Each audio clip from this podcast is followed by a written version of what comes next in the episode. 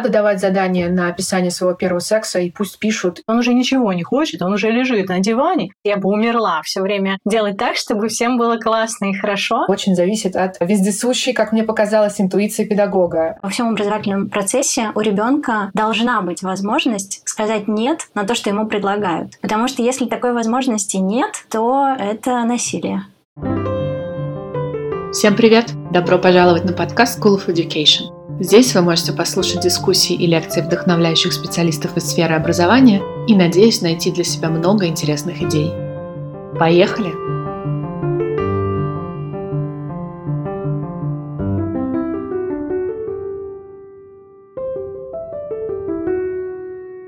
Привет!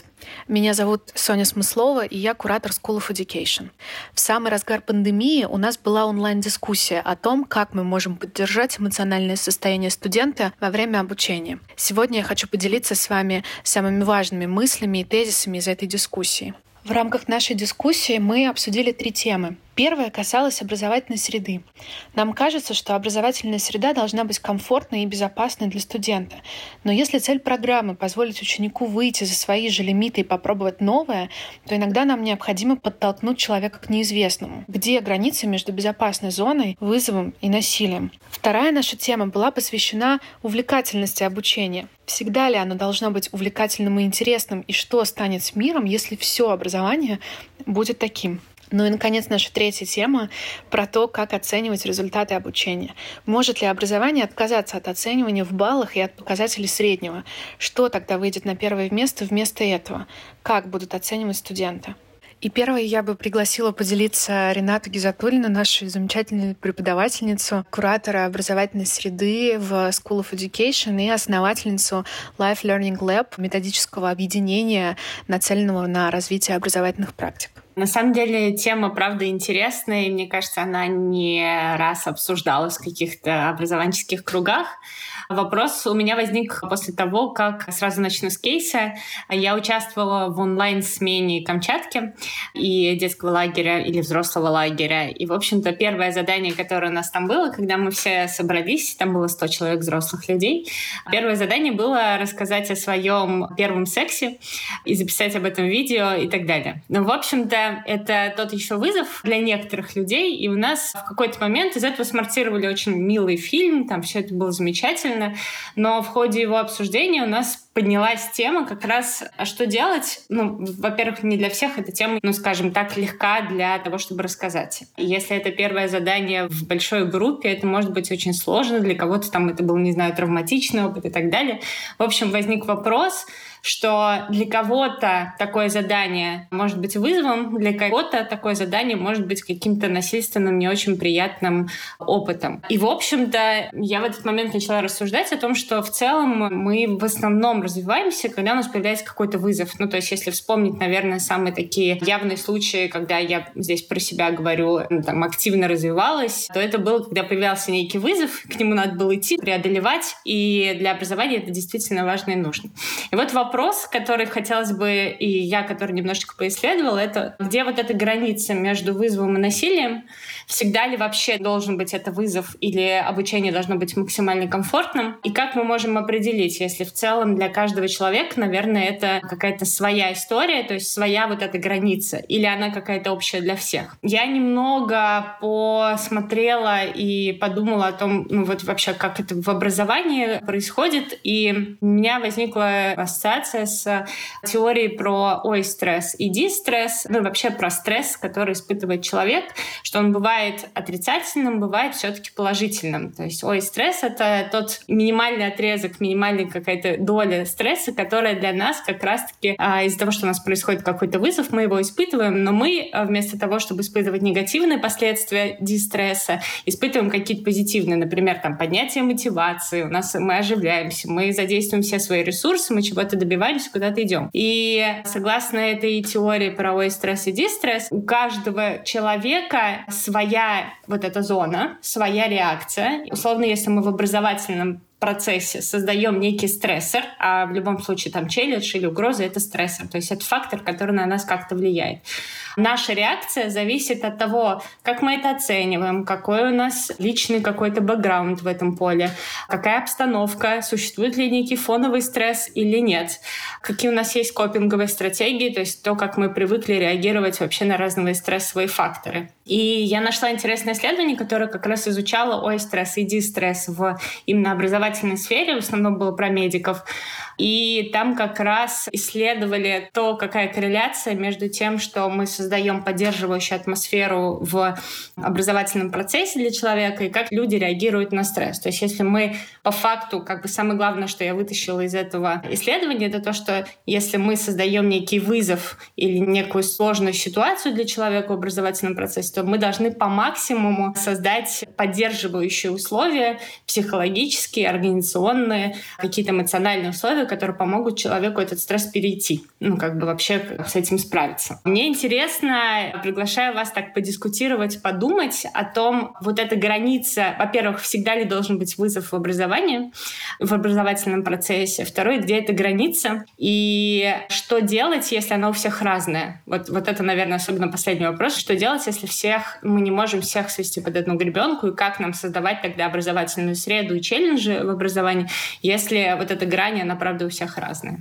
Арам наш прекрасный друг, куратор э, направления управления в образовании, директор школы АЙ в Армении. Я как раз тут недавно, буквально вчера, читал статью про экзамены. В Германии проводили исследования и смотрели то, как влияют, ну, в этой статье устные экзамены в университете на стресс-фактор у учащихся девочки, мальчики 21 года, ну, юноши, девушки и мерили два значит, вещества в крови, которые являются двумя индикаторами стресса для разных систем организма, которые реагируют на стресс. И выявили интересные закономерности. Первое, что да, экзамены вызывают стресс, это очевидно. Второе, что не возникает привыкания, то есть каждый экзамен вызывает точно такой же уровень стресса, как любой предыдущий и что этот стресс никак не способствует улучшению результатов на экзамене. То есть основная идея, которая здесь есть, что если мы хотим, чтобы стресс был позитивным и влиял позитивно, то единственный инструмент позитива в этом смысле – это мотивация. То есть если реакция на стресс вызывает мотивацию к действию, то это правильный стресс. Если реакция на стресс вызывает демотивацию, это неправильный стресс. Неправильно организованный стресс, я так сказал. И логика стресса, и логика мотивации, мне кажется, они не стыкуются на уровне физиологии. Это существенно более сложная сфера.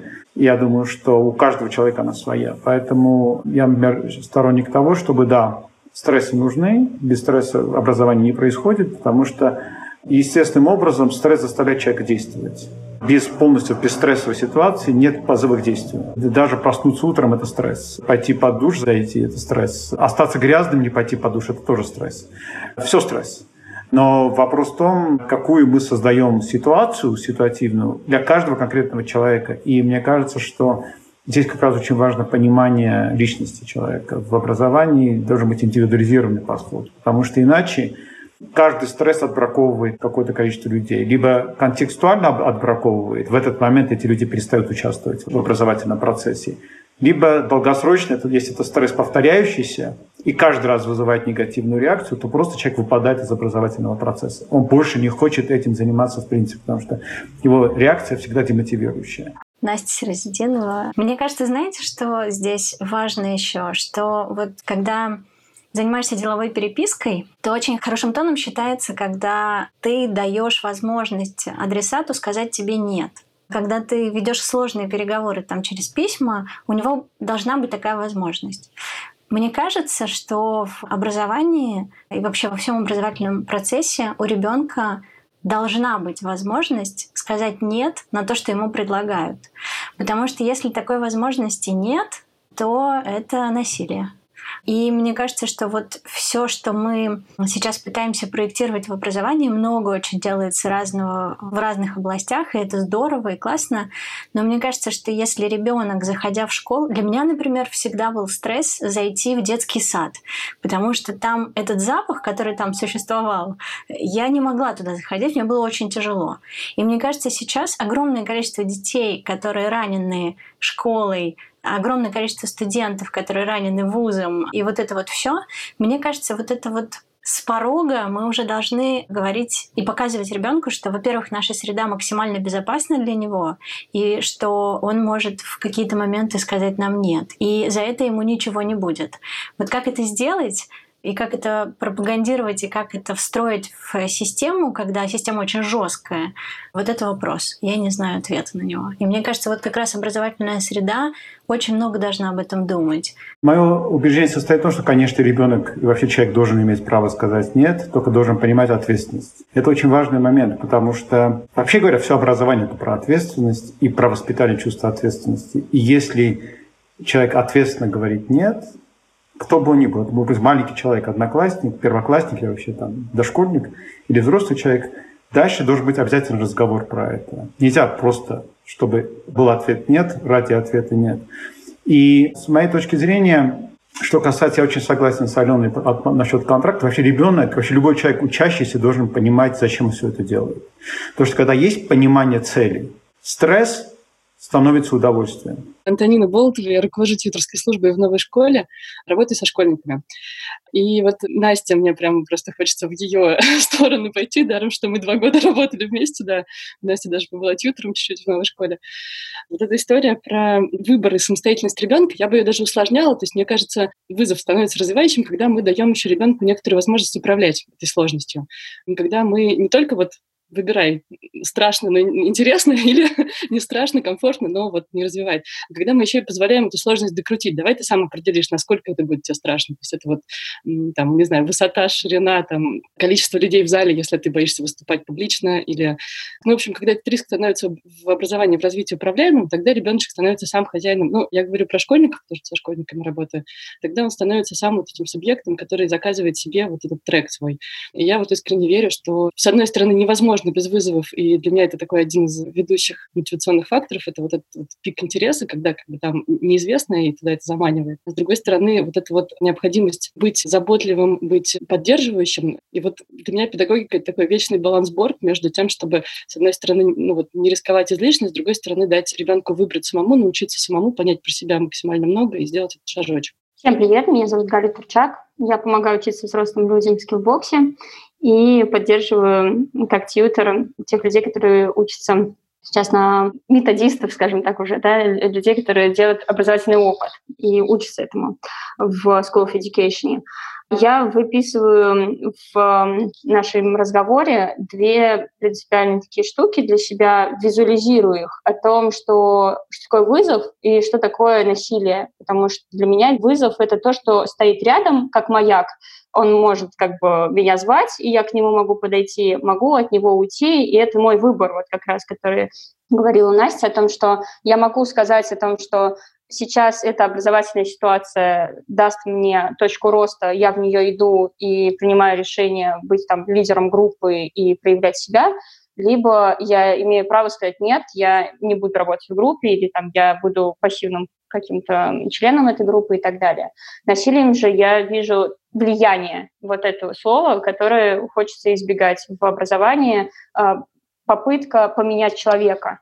И вот это отсутствие влияния, это и есть э, такое бережное отношение к пониманию о том, что да, вот на меня никто не влияет, я могу быть таким, каким я хочу быть человеком. Тогда на что мы можем влиять в образовательной траектории, если не человек на человека? И ну, логично, что здесь напрашивается проект какой-то, мы можем влиять на среду, мы можем влиять на общую задачу, то есть остается человек, у него есть право быть самим собой каким-то, а задачи ставятся и вот вызовы ставятся именно на какие-то внешние от человека штуки, которые мы можем вместе измерять, говорить там, что да, вот влияние, оно такое внутрь направленное, а вызов, он рядом стоит. Я так это разделяю. Там еще немножко вопрос, а что же все-таки со взрослым? Он прозвучал там тоже в чате. Релевантны ли эти правила для взрослых? Или, может быть, нет? Или, может быть, им надо давать задание на описание своего первого секса, и пусть пишут. Алена Пак, методистка школы креативного мышления «Икра». Всем привет! Я работаю в ИКРе, руковожу образовательными программами в Санкт-Петербурге в. И я сейчас, у меня вообще, пока я всех слушала, созрела такая мысль не с точки зрения образования, а с точки зрения человека учащегося. Я, например, вообще любитель пострадать и любитель испытать некий стресс, потому что у меня это всегда действительно сопряжено с неким как бы результатом. Или я себя чувствую вот после какого-то умеренного, наверное, стресса, я себя чувствую прям на коне, потому что смогла преодолеть. И это действительно очень похоже на вызов.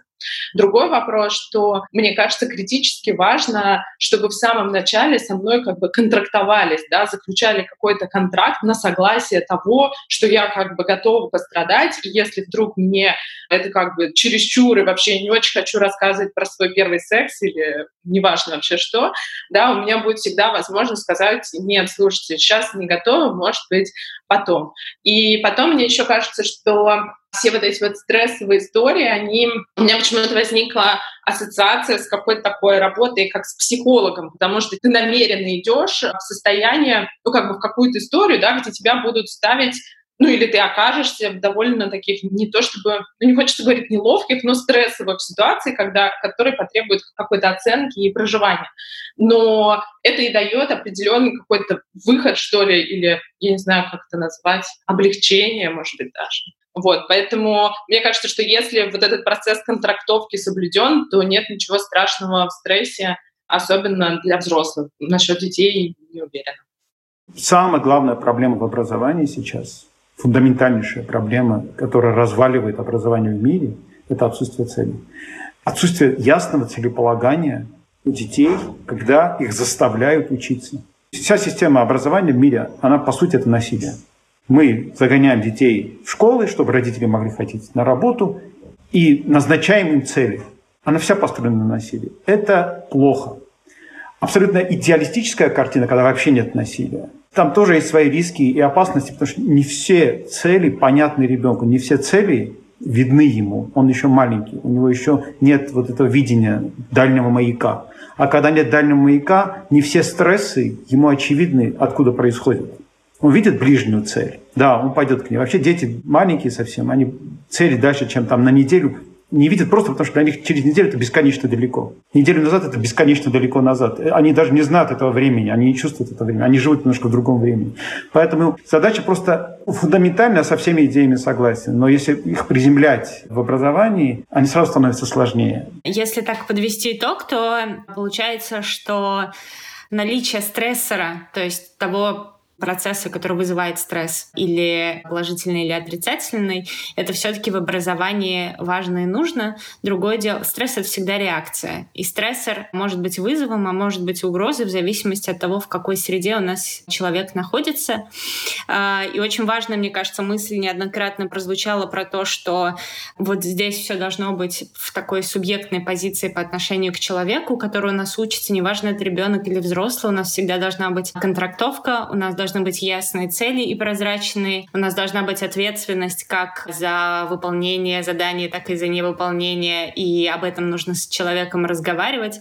И все это должно быть по обоюдному взаимному согласию, как в любом другом процессе. И мне кажется, что второй фактор, который также очень важен, если мы создаем среду образовательную, в которой есть вызовы, это поддержка. Это образовательная среда, которая поддерживает на всех уровнях, на эмоциональном, психологическом и, наверное, на организационном даже уровне. То есть, э, если нам нужно, чтобы человек как-то превзошел себя, вот вышел из вот этой, ненавижу слово, зоны комфорта, но вот вышел из нее, то нам надо очень-очень сильно подстелить прям по максимуму, чтобы если он падал, то падал мягко. Есть даже исследование, которое проводилось в группе людей, которые занимались спортом и обучались каким-то спортивным, я забыла, к сожалению, каким историям, и там измеряли кортизол и смотрели результат как раз, что происходит, если поддерживающая среда, и если среда такая эгоцентричная и направлена на соперничество. И поддерживающая среда, конечно же, очень сильно снижает уровень стресса. И, наверное, еще одну штуку, которую я для себя отметила, и это больше из обучения на рабочем месте, потому что я, например, про вот эту теорию дистресса и ой-стресс узнала из предмета Health Organizations, который у нас был, ну, здоровой организации, как это, наверное, правильнее перевести на русский, где мы изучали вообще человека, насколько ему хорошо в рабочем процессе. И для взрослых людей, например, очень сильно актуализируется вообще компетенция управления стрессом. Особенно в России я наблюдаю, что люди совершенно не замечают, что они в хроническом стрессе, совершенно не понимают, что они сейчас берут вызов, с которым они не могут справиться. То есть они вроде бы как могут сказать «да», но на самом деле они к этому не готовы. И это такая компетенция управления стрессом и вообще ну, осознанность. Это да, мы уходим немножечко в поле психологии, но кажется, что если у нас особенно если мы организуем обучение на рабочем месте, нам нужно где-то давать вот эти вот навыки управления стрессом и стрессоустойчивости, точнее, и учить людей вообще замечать, что с ними происходит, и как-то на это реагировать. Вот этой штуки, я не знаю, как можно ли это сделать с детьми, наверняка можно, но мне кажется, что этого очень сильно не хватает, по крайней мере, в России, и если это добавлять, то есть Условно, мы создаем поддерживающую среду, мы учим человека каким-то образом управлять стрессоустойчивостью, то все это в совокупности будет действительно готовить его к разным вызовам, которые в реальной жизни неизбежны, поэтому мы не можем их исключить из образовательного процесса. Но эти вызовы будут для него не угрозой, а каким-то стимулом для того, чтобы развиваться и делать это в удовольствие. Я позволю нам э, переехать потихонечку к следующей теме, которую мы сегодня хотим обсудить. И эта тема про увлекательное и интересное обучение. На самом деле, сейчас мне показалось, что мы, в общем-то, будем, да, просто с разных углов смотреть на очень похожие вещи. Поэтому, вводя этот вопрос, возможно, наша дискуссия по предыдущему вопросу, она как бы немножечко продолжится. Мне хочется передать слово моей прекрасной коллеге Даше, куратору мотивационного дизайна в School of Education и прекрасному проектировщику образовательных программ, немножечко сделать такой ментальный вброс всегда ли обучение должно быть увлекательным и интересным. Мы много про это говорим, нужно вовлекать студента, делать занятия интерактивными. Да? А что вот будет с миром, задается Даша вопросом, если все образование во всем мире станет увлекательным, интересным, может быть, легким, даже каким-то вдохновляющим. Даш, тебе слово. Пожалуйста, поделись с нами своим мнением. Всем привет, да. Я предлагаю вам сегодня посмотреть, так сказать, на темную сторону Луны и посмотреть на увлеченность как потенциально возможно что-то отрицательное для наших студентов и, возможно, для нашего мира образования. И для размышления я вам предлагаю следующий тезис, что образование не должно быть всегда увлекательным, потому что за этой увлеченностью студент лишается возможности найти себя, найти то, что на самом деле откликается именно ему. И привожу вам результаты исследования. Сделали гигантский обзор литературы, в котором включили все исследования, которые были проведены по увлеченности и академическим достижениям школьников за 15 лет.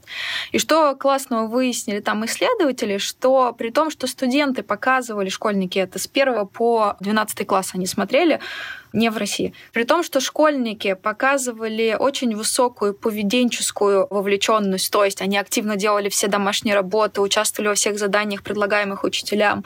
Они показывали очень высокий уровень когнитивной вовлеченности, то есть они прикладывали очень много усердия, чтобы думать, чтобы решать задачи, которые им давали, и, грубо говоря, те челленджи, которые им давали, они вкладывали туда время, свое время и усердие, чтобы понять, как его решить.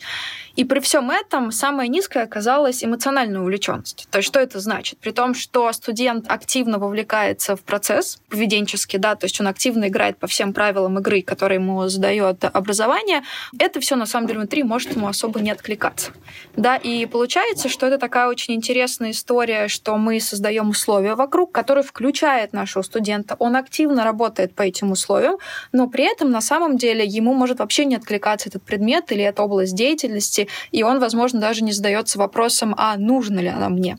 И сюда же второе интересное исследование. Это было теоретическое исследование Екатерины Юрьевны Потяевой. Это наш э, российский исследователь мотивации. И она очень интересно критикует... Э, есть такая теория самодетерминации Десси Райна. Она достаточно известна в мире исследований в мотивации. И она говорит, что есть три условия, включая которые в образовательный контекст мы можем поменять ориентацию мотивации студента с, так сказать, более внешне направленной на то, что он начинает, правда, принимать все правила игры, с удовольствием включается процесс, чувствует себя радостно и прекрасно, хотя на самом деле как бы он зашел к нам, так сказать, вот с этой вот внешней мотивации.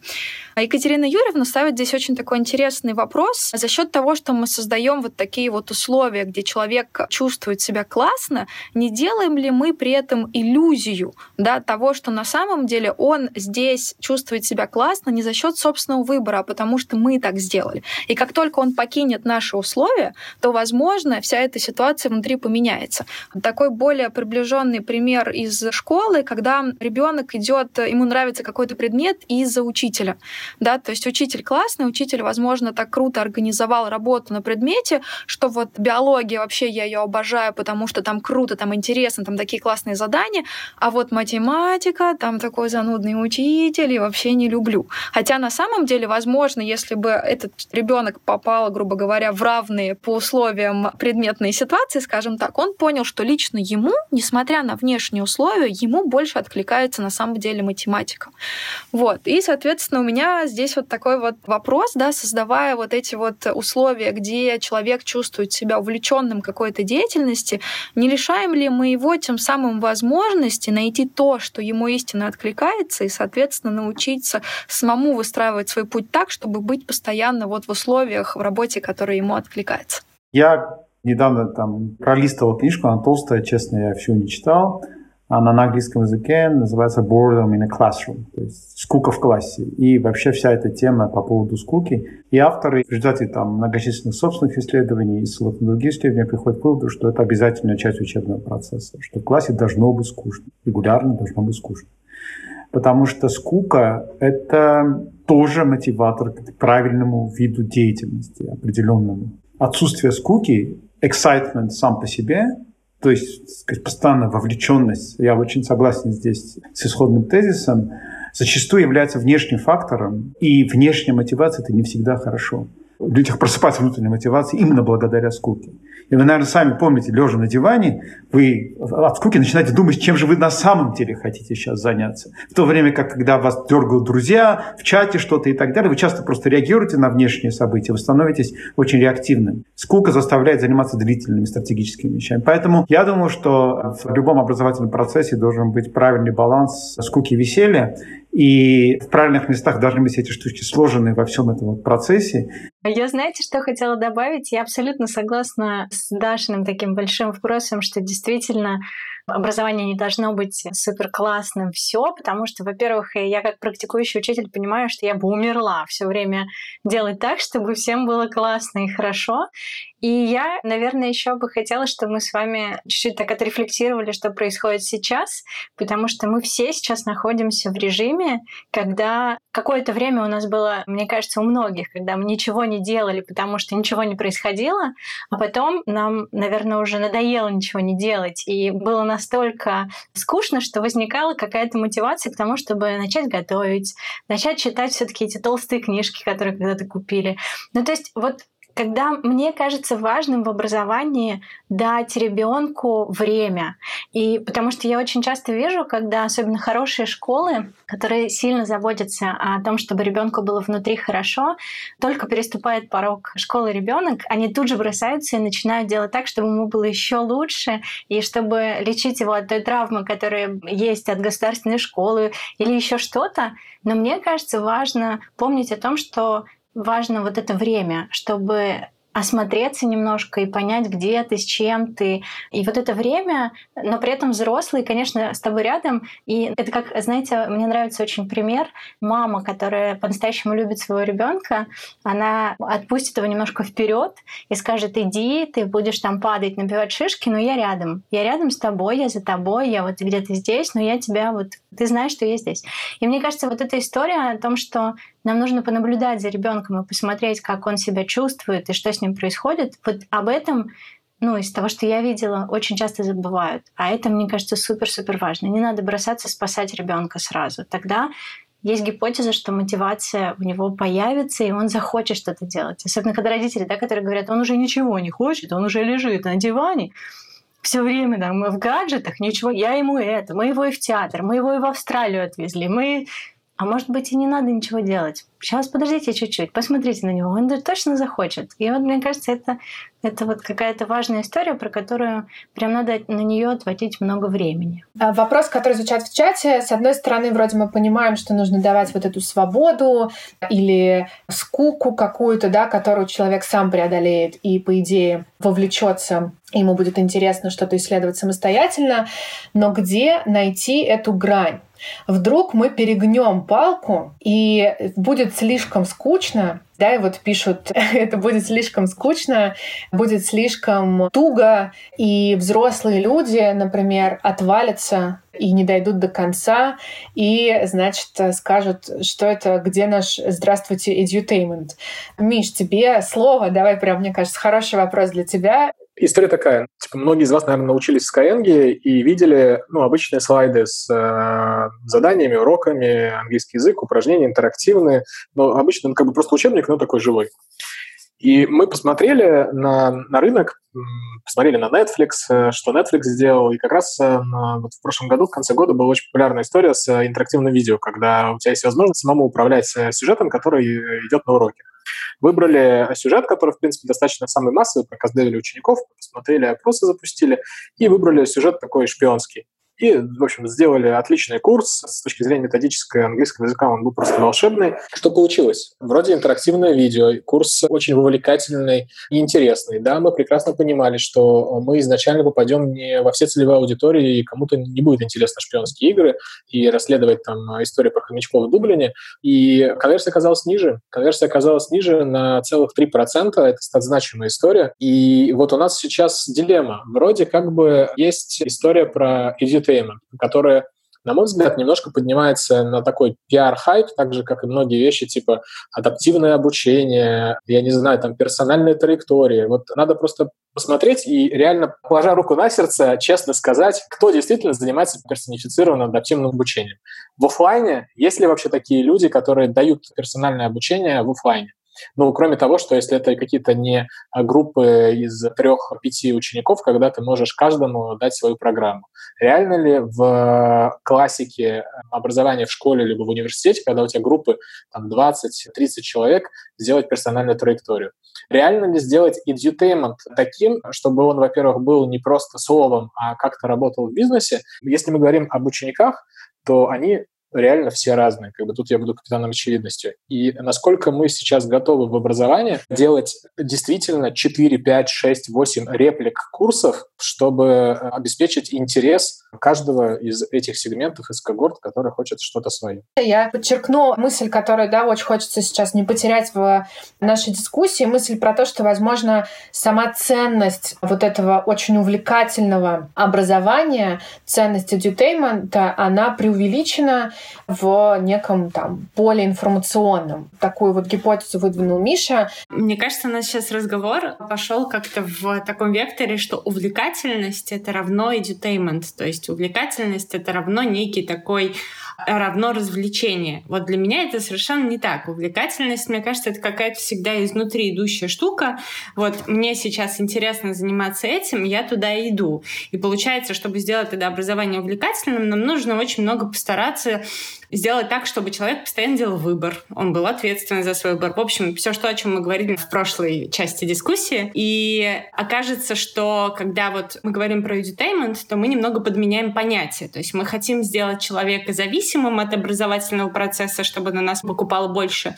Или мы хотим сделать для него образовательный процесс наиболее интересным, чтобы он нам ставил оценки. Но, в общем, здесь как будто бы эта метрика, она превращается из увлекательности в какую-то ну, такую зависимость зависимость, не знаю, человека от образовательного процесса, ему там хорошо, он будет туда приходить.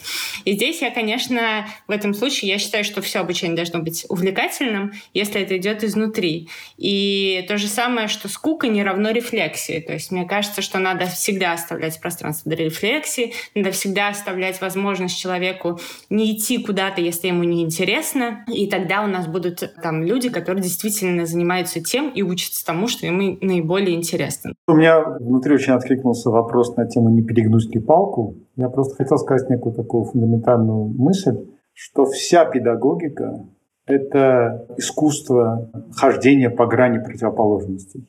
Собственно, педагог — это и есть человек, который все время это умеет делать. Потому что, если вы хотите теории Выгодского, да, это всегда сопровождать ребенка до того места, не только ребенка, любого человека, дальше которого он сам уже пойти не может. И это чувствовать эту грань и использовать разные инструменты, чтобы вести его по этой грани, это и есть все искусство педагогики. Поэтому, да, педагог должен чувствовать, когда должно быть весело, когда должно быть условно скучно когда дать пусто, тишину, а когда всех развлечь. Да, он должен чувствовать, когда нужно применить немножко насилия, подтолкнуть, а когда нужно дать человеку идти самому. И вот вся эта сложная коммуникация с человеком в рамках вот этой деятельности, это есть педагогика, и это ответ на вопрос, может ли она быть индивидуализированной. Она обязана должна быть индивидуализированной, но не в смысле программ учебных, там, продуктов, модулей и так далее. Там как раз все можно унифицировать, а в смысле взаимоотношений педагога и учащегося. Я продолжу эту линию про внутреннюю интуицию, но хотела рассказать сначала вот что. Я когда начала заниматься образованием вообще там на заре своей какой-то работы, достаточно быстро заметила два факта. Первое, то, что любые дети к любому развлечению, любым вот таким э, методикам, направленным на высокий такой уровень драйва и какой-то вот ну, увлекательность, развлекательность, любые дети очень быстро привыкают. Это такая дорога в один конец. То есть ты вот придумываешь как бы, и каждый раз нужно превзойти самого себя. И это становится к концу года невозможным, потому что ты уже вот просто все выложил, а дети уже им скучно и скучно и скучно, и все равно их не увлекаешь. Вот мой опыт первого года преподавания был такой. Но второй там факт был, то, что есть такие области знания, которые, ну, простите, грубо скажу, без кетчупа не съесть. То есть вот, например, там в какую-то сложную физику иногда вот просто ну, не забраться туда. И это такой высокий порог входа, который часть детей просто не преодолевает, потому что ну, вот невкусно, больно, непонятно, и вот нужно вот это усилие приложить, и вот тогда там вот помогают какие-то игровые штуки, которые добавляют энергию, позволяют им туда заглянуть и хотя бы понять вот уже из этого я заглянул, ну там, ну мое, не мое. То есть э, дети, которые отваливаются, не становятся, например, врачами, потому что им не повезло там с биологией с химией в школе и они вот дальше просто не зашли. Вот, и тут вот у меня возникало две таких метафоры-формулы, сейчас страшно расскажу. То, что, во-первых, любое развлечение — это такое некоторое повышение энергии в классе, оно должно сменяться потом работой интенсивной, которая нужна для следующего развлечения. То есть это вот периоды скуки, ну, такой условной скуки, сложности, такой монотонной, периоды вот развлечения, которые становятся вот этим вот наградой за эту некоторую скуку. Это первый образ. И второй образ — это в другом ракурсе. Это работа с разными детьми требует разного подхода. Вот и с разными образовательными задачами, результатами. Если мы говорим про высокомотивированных детей, которые, например, вот уже там готовятся сейчас на мехмат и дайте им посложнее, побольше, посильнее, они готовы ночами сидеть со скучными достаточно, ну, условно в нашем понимании, скучными там задачами и разбираться в этом. И для них это ни разу не скучно, они очень вовлечены. Если мы говорим про, ну, условно, не очень мотивированных детей, которые должны изучать историю, потому что у нас в обязательной программе она стоит, и мы не можем лишить их истории даже в любой там системе любой школы, но, в принципе, она неинтересна интересно. Вот там нужно включать какие-то развлекательные штуки и показывать им какие-то ценности, кроме самой истории, которые не очень интересны. Получается, что у нас вот профильные группы, например, в школе сейчас, это достаточно такой вот хардкор предметный, классический. Непрофильные базовые группы, которые вообще такие общеобразовательные на общую эрудицию работающие, они скорее более развлекательные, более предметные, более такие вот вширь направленные. Мне кажется, важно, чтобы учитель осознавал для себя, что у него есть позиция исследователя. Когда учитель пребывает в позиции исследователя, как будто бы возникает много разных граней, куда он может ходить. А если учитель в эту позицию не становится, то есть ему не интересен ребенок, ну так вот я, может быть, огрубляю и заостряю чуть-чуть, но мне кажется, вот эта позиция исследователя, она позволяет сделать ребенка интересным и не потому, что он ребенок, потому что он человек, да, он априори уже вот сказали о, о том, что ты нормальный, и это как бы наша стартовая точка. И мне кажется, когда учитель входит в эту позицию исследователя, ему становится немножко легче, и педагогика, мне кажется, еще и в мотивацию тогда, и в оценку. Вот сейчас очень много, очень много перекликающихся моментов. И все начинается, мне кажется, из позиции исследователя. Когда я задаю вопросы сам себе и задаю вопросы о ребенке, а не все время хочу отвечать на какие-то вопросы или задавать бесконечно какие-то зубодробительные вещи. Вот, наверное, вот это важно про это помнить. Преподаватель может в сотворчестве существовать со студентами и, в общем-то, вместе с ними проектировать, где должно быть увлекательно, а где должно быть чуть более скучно и до какой степени Мне кажется, это тоже очень хороший лайфхак. Антонин, давай. Да, я на самом деле вот в эту же сторону хотела сказать, что как будто бы кажется, что важно передавать ответственность за развлечение в процессе, разделять ее с ребенком. Точнее, не то, что передавать, а вот чтобы не было позиции клиентского ребенка, когда вот ты, ты учитель, ты развлекай, а я пришел и хочу посмотреть кино про интересное что-нибудь. Когда мы договариваемся так, что мы оба, я и преподаватель, и класс, то есть мы все вместе участвуем в том, чтобы это было интересно, вкладываем свои усилия и там готовим какие-то ну, поддерживающие развлекательные нас, там, допустим, включение блоки или что-то такое. Вот как будто это может быть хорошим тоже заходом. Круто, спасибо большое. Мне кажется, очень интересный такой ответ мы вынесли на вопрос, должны ли все быть программы увлекательными. И мы сказали да, но лишь наполовину. Еще нужно договориться об этом и вместе придумать, насколько увлекательная, насколько скучная программа вместе с учеником, да, в каком-то таком проектировочном формате, где эта ответственность разделяется. Мне кажется, очень интересный такой получился э, как гипотеза, ответ на наш сегодняшний вопрос. А я позволю себе перевести нас к заключительной теме, самой зубодробительной, самой такой горячей и такой, мне кажется, сложной темы оценивания. И я позволю начать эту тему Насте Средединовой, куратору оценивания в School of Education, нашему прекрасному другу и специалисту. И вопрос такой, может ли образование отказаться от оценивания с некими цифровыми показателями или показателями среднего? И если у нас не будет оценивания, то что у нас тогда вообще останется? Я хочу вынести две вещи. Первая вещь, большое есть исследование Джона Хэтти, да, это доказательное образование, про то, что самым эффективным, одним из самых эффективных способов и форм обучения является формирующее оценивание и фидбэк или обратная связь. У этих двух позиций высокий коэффициент, но при этом буквально два слова, да, формирующее оценивание — это оценка в процессе, это оценка, где я сейчас, куда мне двигаться дальше, а итоговая оценка — это ЕГЭ, и вот эти все вещи контрольная за четверть, за первую четверть, за вторую, ну и так далее. И если по данным исследования крупного фидбэк обратная связь, да, и формирующее оценивание оказывают невероятный эффект на обучение, почему мы этим не пользуемся? Почему я сейчас говорю про Давайте так мы сузим рамку про российский сегмент образования, про привычные нам школы, про школы, которые мы закончили сами или в которых учатся большинство детей в нашей стране. Я не говорю сейчас про такие школы прогрессивные,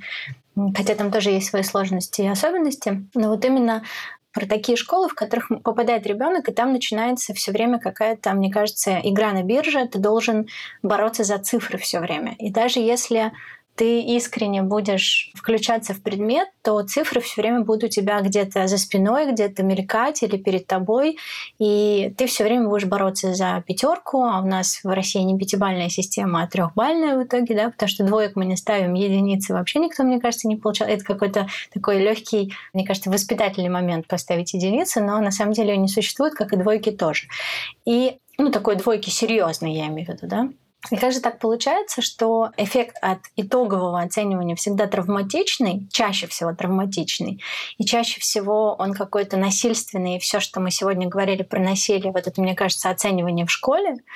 Почему же мы тогда не пользуемся вот этими развивающими вещами, которые дают нам гораздо больше и ставят нас как раз в позицию исследователя, учителя, который, смотря на то, как развивается ребенок, где он сейчас, куда ему двигаться дальше, может может очень много ему дать, потому что понимает, как ребенок устроен и где он сейчас. И вот эта оценка, она как раз или там обратная связь, или какое-то слово, даже если это не цифра, а словесные какие-то вещи, они дают гораздо больше и учителю, и ученику. И есть гипотеза, что ученик присваивает себе часть образовательного процесса и присваивает себе ответственность за него, благодаря вот такой развивающей хорошей оценке.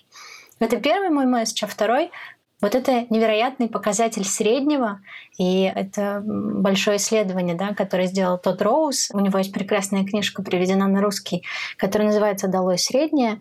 Это история про то, что такое среднее в школе. И не только в школе, а вообще в нашей жизни. Да, это такая средняя температура по больнице, особенно когда учителя в конце четверти выставляют вот это вот качество обученности, прости господи, вот что это такое? Когда мы всех учеников сравнили, на что-то там поделили, все это посчитали, и вот у нас или средний балл аттестата, да, 4,5. Вот у меня хороший средний балл аттестата. Что это такое? Стоит ли с этим бороться или не стоит? Мне кажется, что среднее убивает все, что можно убить в школе.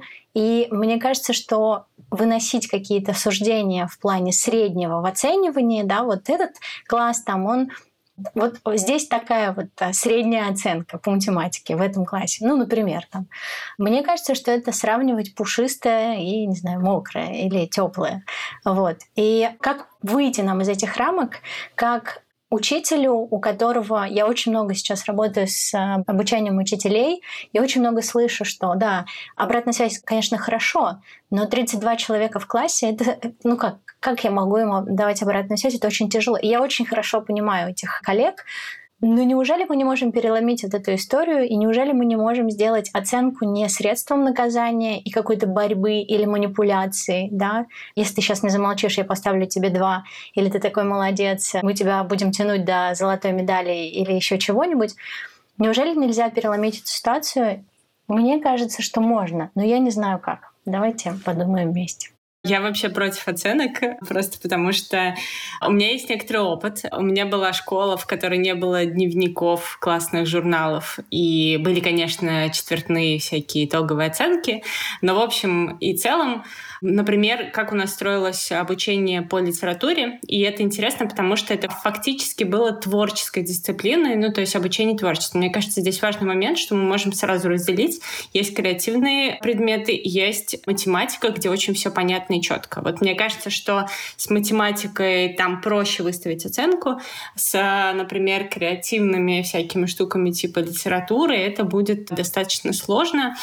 И у нас как строилось обучение? У нас не было списков для литературы, литературы, у нас не было, вы там сочиняли стихи, публиковали сборники, переводили с латыни стихи и так далее.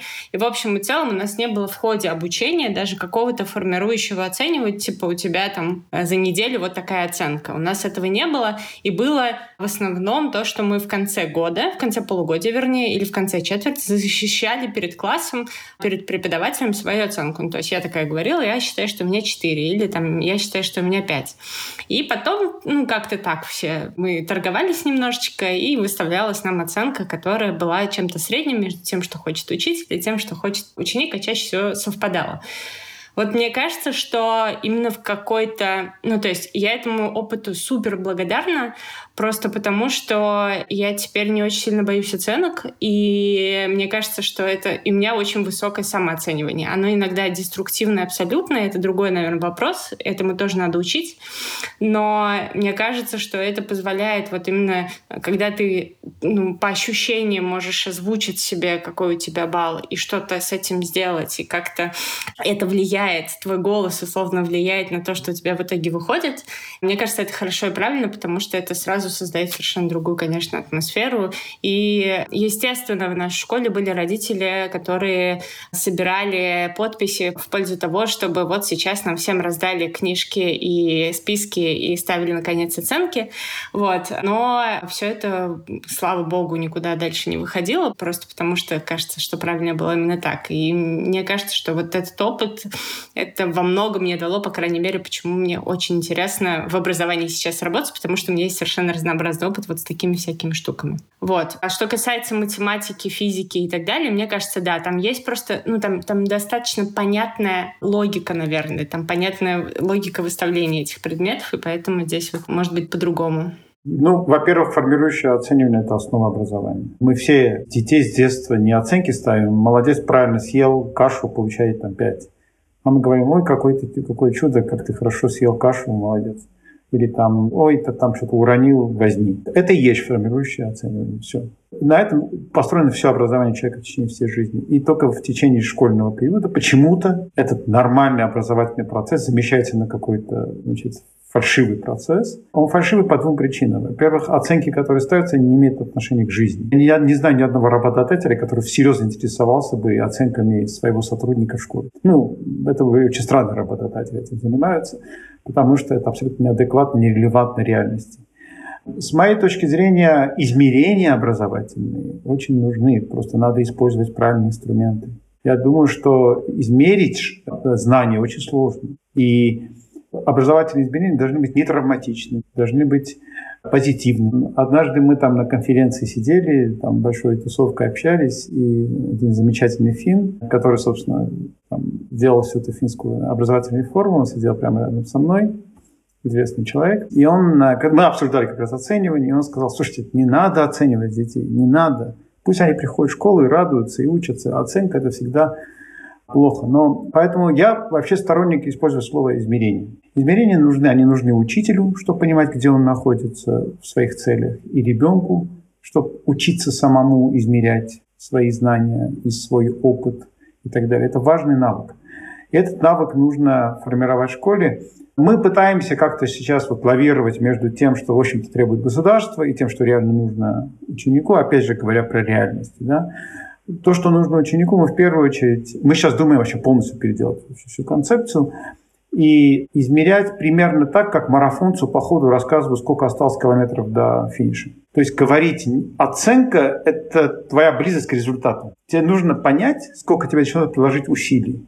Это нужно, иначе ты теряешься, ты не понимаешь, ты успеешь, ты дойдешь, не дойдешь и так далее. Поэтому должна быть, опять же, возвращаясь к логике образования, должна быть ясная цель, она должна быть взаимно договоренная между учеником и как бы, системой, учителями. И в рамках этой цели идет некий процесс, в рамках которого ученику все время только рассказывают, вот ты молодец, ты прошел такую дистанцию, тебе... И не подгонять его. Пусть он идет в том темпе, в котором он может идти. Ему хочется. Нет ребенка, который не хочет стать взрослым. Нет ребенка, который не хочет быстрее дойти до своей цели. Они все хотят, но могут столько, сколько могут. Поэтому, с моей точки зрения, одна из задач, которая стоит перед образованием, это мерить не скорость, а ускорение. То есть вторую производную считать. Смотреть, насколько быстрее получается у ребенка преодолевать проблемы, насколько он учится учиться. Потому что это самое важное, э, что надо научиться измерять. Вот по поводу всего этого в мире царит абсолютно сейчас, мне кажется, безобразие, потому что готовых решений очень мало, они очень несостоятельны, даже мало исследований в этой области систематических. Поэтому большое поле для работы, но точно совершенно от оценок в том виде, в котором мы сейчас, суммативных оценок, которые по сути мерят остаточное знание, надо понемножку отказываться, потому что это только один из, пожалуй, не самый важный фактор в образовании. То есть это еще один из многих индикаторов. Он тоже пусть будет где-то. Но уж точно детей нельзя подвергать тяжелым испытаниям ради этого вполне несущественного измерения. Вот. Есть существенно более важные параметры, которые надо мерить. Ну, вот такая точка зрения. Спасибо огромное. Не оценивание, а измерение, не статичная фиксация «сегодня тебе двойка», а ощущение прогресса к достижению цели. Человеку очень привычные роли. Ну, то есть он приходит в школу, и он ожидает от того, что учитель скажет ему, что он знает, и поставит ему оценку там, и так далее. Ну, то есть это какая-то привычная среда, в которой ему комфортно действовать. И, естественно, когда мы первый раз спрашиваем, как ты себя оцениваешь вообще, что ты знаешь, какую бы ты себе оценку поставил, он очень сильно смущается и не знает, что сказать, потому что это вне его привычного шаблона. Ну, то есть, если мы придем в магазин и спросим, там, и скажем, дайте нам вот этот продукт, вот деньги, а нам скажут что-то другое, это будет для нас слом шаблона. Мне кажется, что вот здесь точно так же, просто это какая-то некая среда или культура, в которой человек привыкает постепенно там, оценивать себя, по-другому действует, он привыкает к тому, что учитель — это не источник всея знания, а лишь подсказчик. Это, в общем, дело привычки, мне кажется, и среды, которые есть в школе. Спасибо, Ренат. Мне кажется, очень крутой подкинула к твоей мысли Галя мысль, что если есть только самооценка, как навык, который развивается, то очень быстро формируется синдром самозванца, потому что мы, в принципе, самооценку не можем произвести максимально осмысленно. Нам нужно какое-то зеркало, да, какой-то референс сторонний, с которым мы могли бы сравнить. Для меня был такой недавно интересный внутренний, это скорее риторический вопрос про... Ну вот мне очень близко метафора про измерение, то, что оценка — это, конечно же, не оценивание, а вот измерение прогресса ученика и оставшейся ему дистанции. Прям вот спасибо за сравнение, классно. Что в то же время есть соревновательный эффект. И ну вот в моем опыте много детей, которых драйвят, особенно там в определенном возрасте, а в определенной группе с определенным темпераментом, им действительно очень важно вот мериться, показывать, бегать на скорость. И для меня тут был вопрос про этичность, неэтичность, публичной оценки, ну, озвучивание оценки, скажем так. То есть вот я всегда жила в парадигме, что оценку надо сообщать персонально и не раскрывать. И вообще больно рейтинговая система – это максимальное зло, которое можно придумать в образовании. И вот не очень давно дети мне начали говорить, что нет, нам интересно, вообще-то давайте вот нам... И мы тогда стали договариваться в группах, что если им это всем окей, то ну, очень скользкая здесь грань. Я вот сама еще не нашла ответ на этот вопрос, вот насколько это нужно. С другой стороны, насколько вообще можно, да, вот э, открывать. С другой стороны, безусловно, очень важно вот это вот измерение какое-то объективное, потому что это ну, фундамент обучения, то есть обратная связь. Вообще люди без обратной связи очень быстро впадают в фрустрированное состояние, очень быстро начинают страдать от стресса, потому что это как невесомости, какой-то от депривации сенсорной. Мы не чувствуем, что с нами происходит, куда мы двигаемся. Вот, и вот э, тоже мы сейчас опираемся в тот самый педагогический баланс и интуицию педагогическую, где не переборщить, где не перегнуть. Для меня пока ответ такой, что, во-первых, с детьми можно с какого-то возраста начинать договариваться, и можно их вовлекать в этот процесс и тоже разделять. Давайте договоримся, как мы оцениваем вот ну, то и то, какая обратная связь вам здесь нужна. И второй момент – это, конечно, сейчас смещение оценивания в сторону аутентичного оценивания. То есть когда обратную связь дети получают не от меня, как от, ну или от педагога, как от человека, лично с ними связанного, близкого, значимого, а от э, какой-то вот реальной жизни, среды, когда они пробуют это в действии, вот тогда это становится ну, некоторым объективным сигналом, зеркалом, каким-то честным таким ответом на то, что они действительно куда пришли и чего наработали. Спасибо огромное, Антонин. Мне кажется, тоже очень интересная мысль про то, что ребенок в конечном счете, да, и вообще учащийся, неважно, взрослый он или ребенок, он понимает эту грань между тем, да, как сделать оценивание его гармоничным, его можно вовлекать и нужно вовлекать в этот процесс, да, как бы совместного создания тех условий, которые бы давали ему и объективное измерение какое-то, да, и субъективную самооценку, и этот как бы такой интересный, все время настраиваемый компонент, очень живой и очень зависит от вездесущей, как мне показалось, интуиции педагога. Ну что ж, вот и закончилась наша первая онлайн-дискуссия. И если у вас после прослушивания появились мысли, рассуждения, может быть, какие-то противоречия или идеи, делитесь ими с нами в Фейсбуке School of Education или, возможно, вам захочется поделиться этой онлайн-дискуссией со своими коллегами или знакомыми для того, чтобы обсудить вместе те сложные и противоречивые тезисы, которые мы затронули сегодня. Всем пока! Пока.